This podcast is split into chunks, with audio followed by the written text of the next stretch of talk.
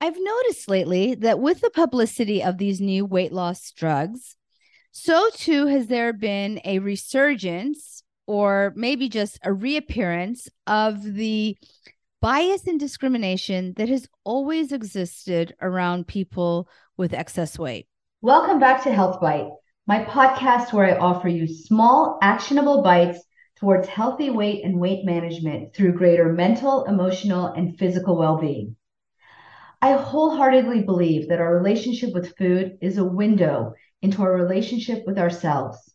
Understanding this relationship will not only facilitate healthy weight and weight management, but will have rippling effects that impact every aspect of your life. In the nearly two decades that I've worked as an obesity medicine specialist, I have seen firsthand the life-changing effects of this transformative work, and I'm so excited to share my insights with you. I'm your host, Doctor Adrienne Youdim, and I created this podcast as an alternative to the noise to offer you knowledge-based guidance in the areas of nutrition, fitness, habit change, and mindset that I use with my patients in my medical practice every single day to help them achieve healthy weight and health. More episodes are available at dradrienneudimcom slash podcast. And while you're there, sign up for my newsletter and shoot me an email. I'd love to hear about your journey. Okay, here we go. Let's dig into this week's episode. So I thought for this week's podcast, I would take a step back and share with you some of the teachings that I share with my medical students, my residents, even my colleagues when I talk about excess weight, obesity, and obesity medicine. And I hope in doing so to shed some light on what this condition is so that we can understand it better, so that we can, by understanding, help ourselves more and also have more compassion for ourselves and those around us who are suffering from this condition. We're going to talk a little bit about physiology. We're going to talk about the term obesity and what it actually means. And we're going to talk about why some people have the propensity or the likelihood to gain weight more easily and suffer from excess weight while others do not. And finally, we're going to normalize the condition and talk about how so very prevalent it is. So first, what is obesity? I know it's a term that is not held in high regard. It has negative connotations and people are really triggered by that word. And so I refrain from using it in the clinical setting, but it's important to just understand what it is and what it means. So obesity is a term that describes a certain degree of excess weight, and it is defined by something called B M I or body mass index. Now, body mass index, as some of you may know, is a very gross, meaning not refined, equation that basically takes an individual's height and weight into consideration and spits out a number. And there are, quote, normal numbers and then numbers for B M I that are considered to be excessive in terms of excess weight. There's a lot of controversy about the B M I because it does not take into account gender. It does not take into account age. It does not take into account ethnicity or body composition, all things that affect weight and also determine what is considered, quote, normal and what is not. And B M I is just, just a static number. So we do have to take it with a grain of salt. But it is what we have in the clinical setting, and also our insurance companies, unfortunately, use B M I in order to rationalize our or doctors' prescribing habits, whether or not they're going to approve certain medications. So let's just understand what it means. So a B M I of thirty or greater is considered to be obese, which roughly translates into about thirty pounds of excess weight. So if you have about thirty pounds of excess weight for your height, then your B M I will likely fall into that category of obesity. And that's all it means. It re- represents or reflects a certain B M I. Now, obesity, this is a condition that has always existed, but certainly the numbers of people who fall into this category have increased over time. So much so that over forty percent of Americans are considered to have obesity. So it's helpful to understand why. Why is this condition so prevalent? And what I teach and share with my students is that obesity is multifactorial, meaning that there are many different situations and reasons why we have a higher propensity, or why some people have a higher propensity than others for developing this condition. Now, I want to clarify something. Why are we calling it a condition? Why are we calling it a disease? And in fact, the American Medical Association, or the A M A, over a decade ago defined obesity as a disease. And I wonder how some of you feel about that. I think for some people, it is validating because it gives a name and a understanding of a difficult problem. And so it validates the fact that, yes, this is a condition that is hard. I think for others, it becomes pathologizing, meaning it's a label that makes them feel like they have a problem. And many of us don't want to think that we have a problem. But I think it's important to understand why it is called a disease, because it helps us understand the condition and help us have some compassion for why it's so difficult to manage. So basically, a disease is a aberrant or abnormal physiology. It basically means a situation in which our normal systems and processes are not working the way they were intended. And we know that when individuals develop excess weight or develop obesity, certain systems will go in disarray. For example, our hormonal systems, our endocrine systems will go in disarray. One example of that is our hunger hormones. I've explained in prior podcasts what happens when individuals gain weight. We've actually found that their fullness set point changes, so it does take more food for an individual to feel full.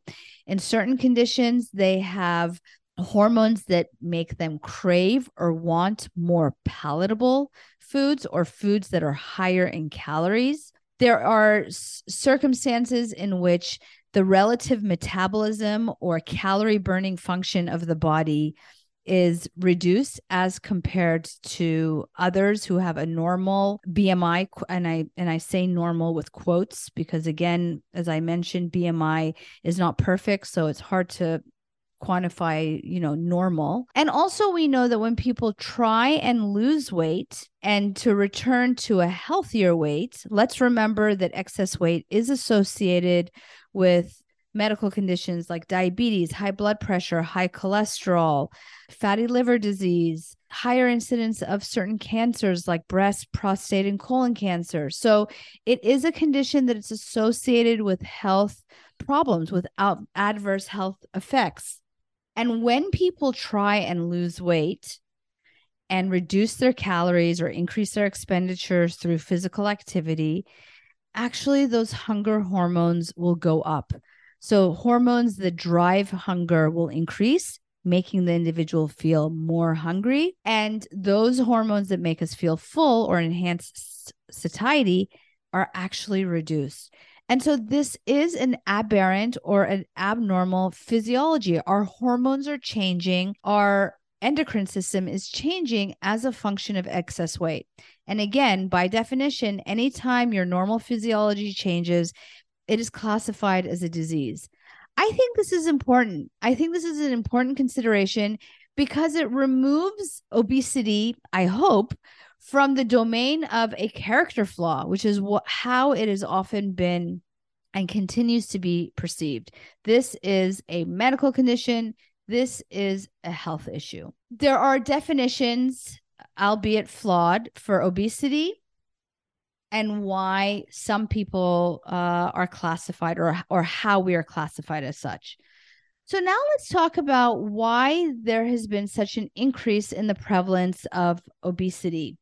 And again, it is multifactorial. So it used to be when I was in medical school, even in residency, and when I first started practicing obesity medicine a little bit over fifteen years ago, that we really just talks about it as a calorie game. It's a, we used to say that this is an environmental issue, calories in, cal- calories out. So people are consuming more calories in, in highly palatable, energy dense foods.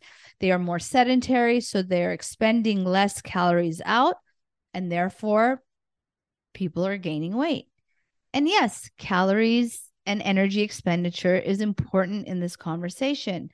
But still, why are some people more likely to become overweight? We all know those people. We all have that friend who consumed junk food all the time and was skinny as a rail. Why? And the reason is, again, that there are many other factors that that are going to impact our likelihood to have excess weight. One of them is very uh, common topic of discussion right now, which is the gut microbiome. The gut microbiome is the host of organisms, bacteria, most often we talk about, but there are other organisms that live in the gut that are in a symbiotic relationship with us, meaning we scratch their back by providing them with a home and roof over their heads. And they scratch our backs by helping us digest food, by enhancing our immunity. There are actually many things that these bacteria and other organisms do for us by living in our gut. Hi, friends. It's Doctor Adrienne, and I'm dropping into your podcast to offer a love letter to you.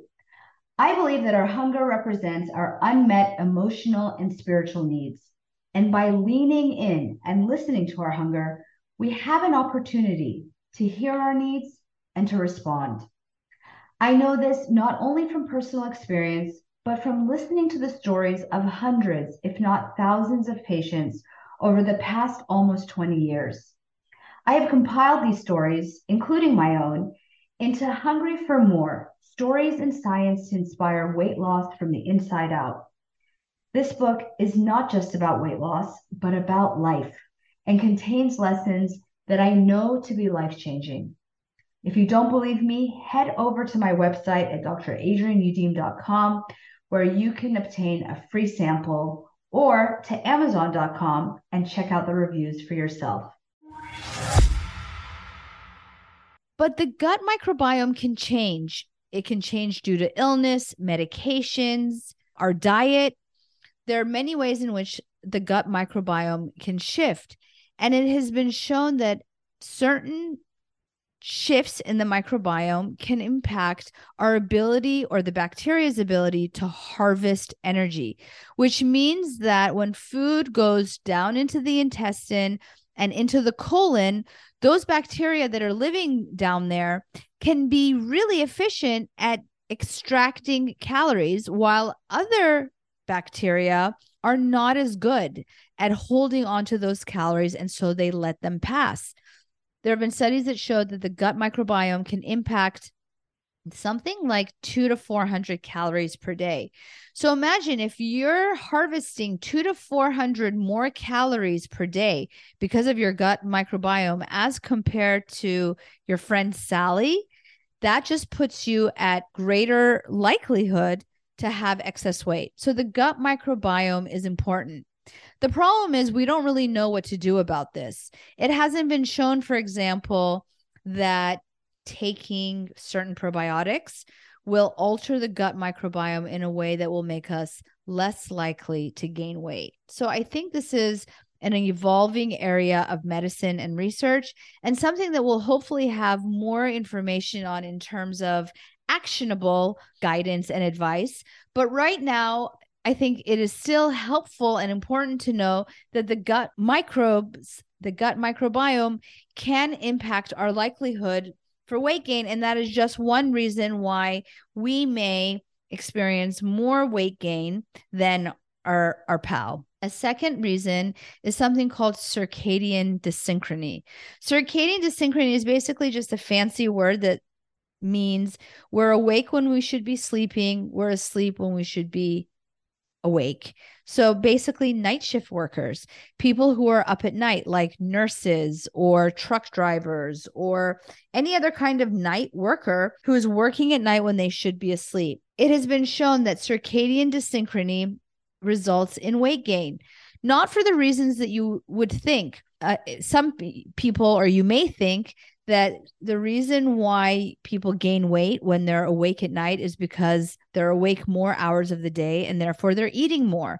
That may be the case, but that's actually not the link between circadian dyssynchrony and weight gain, but it's actually a link in the brain. There is some changes that occur in the appetite centers of the brain that make people more likely to gain weight when they have that dyssynchrony in their sleep. And so sometimes with my patients, if there's an option or a possibility to change that work schedule, I know that for many there is not, but even to create a shift so that there's more sleep than there has been previously, that can be impactful. Another cause is meal timing. So we used to say that it didn't really matter when you ate or at what times you ate because calories, again, were calories. But we now know that meal timing is important. And that expression that we have, that you may have heard, that says, eat breakfast like a king, dinner like a pauper, meaning have a bigger breakfast and a smaller dinner, actually rings true because they've done studies in which they've given... They've divided people in two separate categories, given them the same amount of food. In category A or group A, they've told the participants to eat heavier uh, or larger breakfasts and reserve less food for nighttime, whereas group B has been told to limit their intake for breakfast, but to consume more at night or for dinner. And they've shown that just by shifting that calorie intake to a later time, eating more calories later at night, they are more likely to gain weight. Some subsequent studies show that this may be, there are many reasons for this, but this may be in part due to how the body, again, harvests energy and calories. And in fact, there's an enzyme that helps us break down fat. So when you consume fat, there's an uh, an enzyme that is going to help you break that down so that you can actually absorb it as opposed to eliminate it. And those enzymes become more hyperactive when people consume food later in the day or more calories later in the day. So just by shifting meal timing, you can increase your propensity for or reduce your likelihood for developing excess weight. Medications. There are certain medications that put us at risk for excess weight. Classically, these are antidepressants, antipsychotics, so mood stabilizers, and psychiatric medications are very well known to cause weight gain. Certain seizure medications increase the likelihood for uh, weight gain, um, as well as some blood pressure medications. Um, beta blockers or any those drugs that end in L O L or L O L, like labetalol, metoprolol. These medications have also been associated with weight gain. Genetics. We know that there is a genetic component to excess weight. So there's twin studies where they've looked at twins who've been separated at birth and who live in different environments, a quote, obesogenic environment, an environment in which the family members are overweight as compared to an environment in which the family members are lean. And they've shown that that genetic component carries despite the environment. So there are environmental factors, but there are also genetic factors. But believe it or not, the genetic factors are not as strong as you would think. And we have never, or we have not to this date, found any candidate genes that are responsible for kind of normal garden variety weight gain. There are certain rare genetic conditions for which we have genes that are implicated for excess weight. But for the normal kind of increase in weight that we're seeing, we don't really, or have not really identified genes. However, what we have identified is a phenomena called epigenetics. And epigenetics is very interesting because it is the way in which our genes change because of our environment. And it affects whether or not D N A is going to be turned on or turned off. So for example, I'm going to give you a, a kind of a nonsensical example, but just to explain, let's say that there is a gene for blue eyes that gets passed down from mother to child. There are other genes that regulate the blue eye gene and either turn it on or off. The same goes for excess weight, metabolic conditions, pretty much every gene that we have, we have the ability of turning it on or off. And they have found, or we have found, that epigenetic phenomena are at play, meaning the environment in which not only you grew up, but your mother grew up in, what your mother and or father may or may not have consumed, whether or not they were smokers, whether or not they were exercisers and engaged in phys- physical activity, can actually impact the genes that they pass on to their children and to their children's children. So while we don't actually have genes that are coding for obesity, we have many and much evidence for epigenetic phenomena, which shows that the environment and the factors under which a baby is born or conceived can impact the likelihood for excess weight. Kind of on the same lines is something called obesogens. So obesogens are factors in our environment. They're pollutants in our environment that can affect the endocrine axis or the, you know, endocrinologic system in our body and impact an individual's ability to gain weight. For example, they have found that B P A is an obesogen. So B P A is a chemical that was very commonly found in plastics. Um, there has been, you know, a lot of campaigns to remove that. Uh, and now plastics are often labeled B P A or B P A free, but it still exists in plastics and also in tin that line canned foods, for example. And they've shown that B P A is an obesogen. It can actually affect the endocrine axis such that it increases the likelihood for weight gain. Similarly, they have found obesogens in plastics. In fact, there was a report that showed that certain plastics that were found in car seats or used in car seats had this particular obesogen that made an individual more likely to gain weight. There are a whole host of them. Uh, smoking or uh, smoke, nicotine smoke is considered to be an obesogen. Pestic- certain pesticides and certain additives that are found in commercialized products. And so obesogens are something that also increases the risk.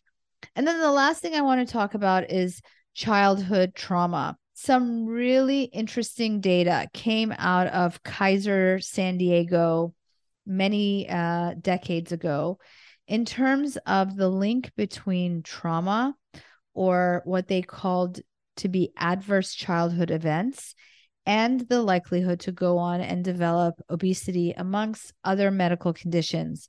So the backstory to this is that there was a physician who ran a preventive medicine clinic and basically was helping people lose weight. It was kind of extreme, his strategy of weight loss. But he found that certain people would have a much faster weight regain. And after talking to his patients, he noticed this pattern that individuals who had faster w- regain also had reported some kind of history of abuse or trauma. He later took this information to the C D C, and the C D C, or with the help of the C D C, they devised a large-scale study in which they identified nine different types of adverse childhood events.